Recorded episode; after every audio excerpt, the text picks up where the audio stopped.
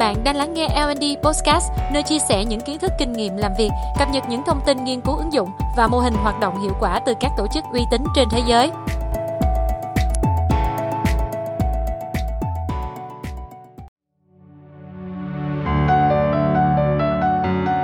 Chào các bạn, Thảo rất vui khi được gặp lại các bạn. Ở tập podcast này, chúng ta sẽ cùng nhau tìm hiểu về một kỹ năng đóng vai trò quan trọng trong công việc và cuộc sống của chúng ta hiện nay, đó là networking, tạo kết nối với người giúp bạn phát triển. Networking đơn giản là kỹ năng xây dựng, vun đắp các mối quan hệ cần thiết trong công việc hoặc kinh doanh. Đây là một thuật ngữ phổ biến đặc biệt với thế hệ trẻ và các nhân viên mới. Networking thực sự cần thiết, không những giúp bạn phát triển mạng lưới quan hệ mà còn giúp bạn phát triển bản thân. Theo khảo sát của LinkedIn năm 2020, 73% người tham gia trả lời rằng họ được tuyển vào vị trí công việc hiện tại do một ai đó giới thiệu cơ hội hoặc kết nối họ. Bạn không thể đoán trước một cuộc hội thoại thú vị có thể đưa bạn đi xa tới đâu. Biết đâu qua đó bạn có thể tìm được lời khuyên của người trong nghề. Cơ hội việc làm không phải ai cũng biết hoặc đơn giản, có thêm một người bạn và một người cố vấn.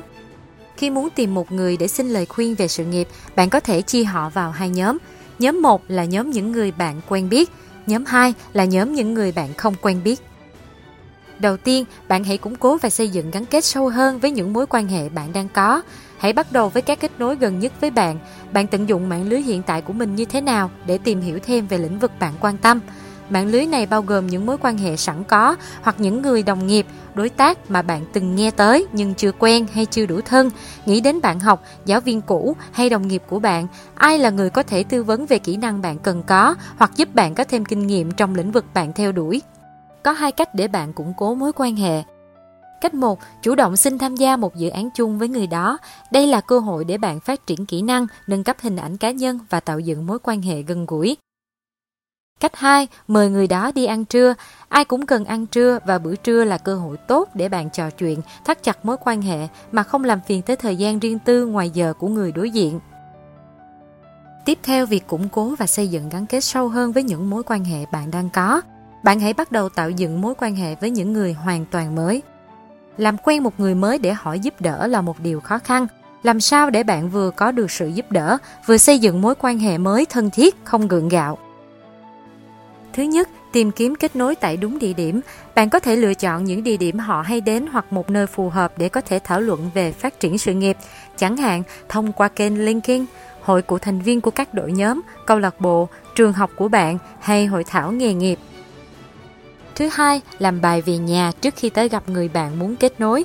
Điều này có nghĩa là bạn cần tìm hiểu kỹ lưỡng thông tin về họ. Đó có thể là hồ sơ nghề nghiệp, kinh nghiệm, sở thích Bất cứ thông tin nào giúp bạn tạo câu chuyện hoặc tìm điểm chung, họ có thể trân trọng bạn hơn vì đã dành thời gian tìm hiểu về họ.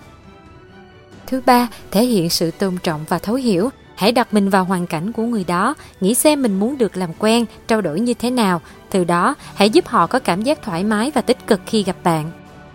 Như vậy, xây dựng một mối quan hệ mới từ đầu có thể khó khăn, nhưng những mối quan hệ bền chặt nhất luôn xuất phát từ sự chân thành. Bạn hãy thẳng thắn về kế hoạch sự nghiệp và những điều bạn mong muốn học hỏi, rồi những người xung quanh sẽ cởi mở hơn khi chia sẻ với bạn. Thảo xin chúc bạn thành công. Cảm ơn bạn đã lắng nghe L&D Podcast.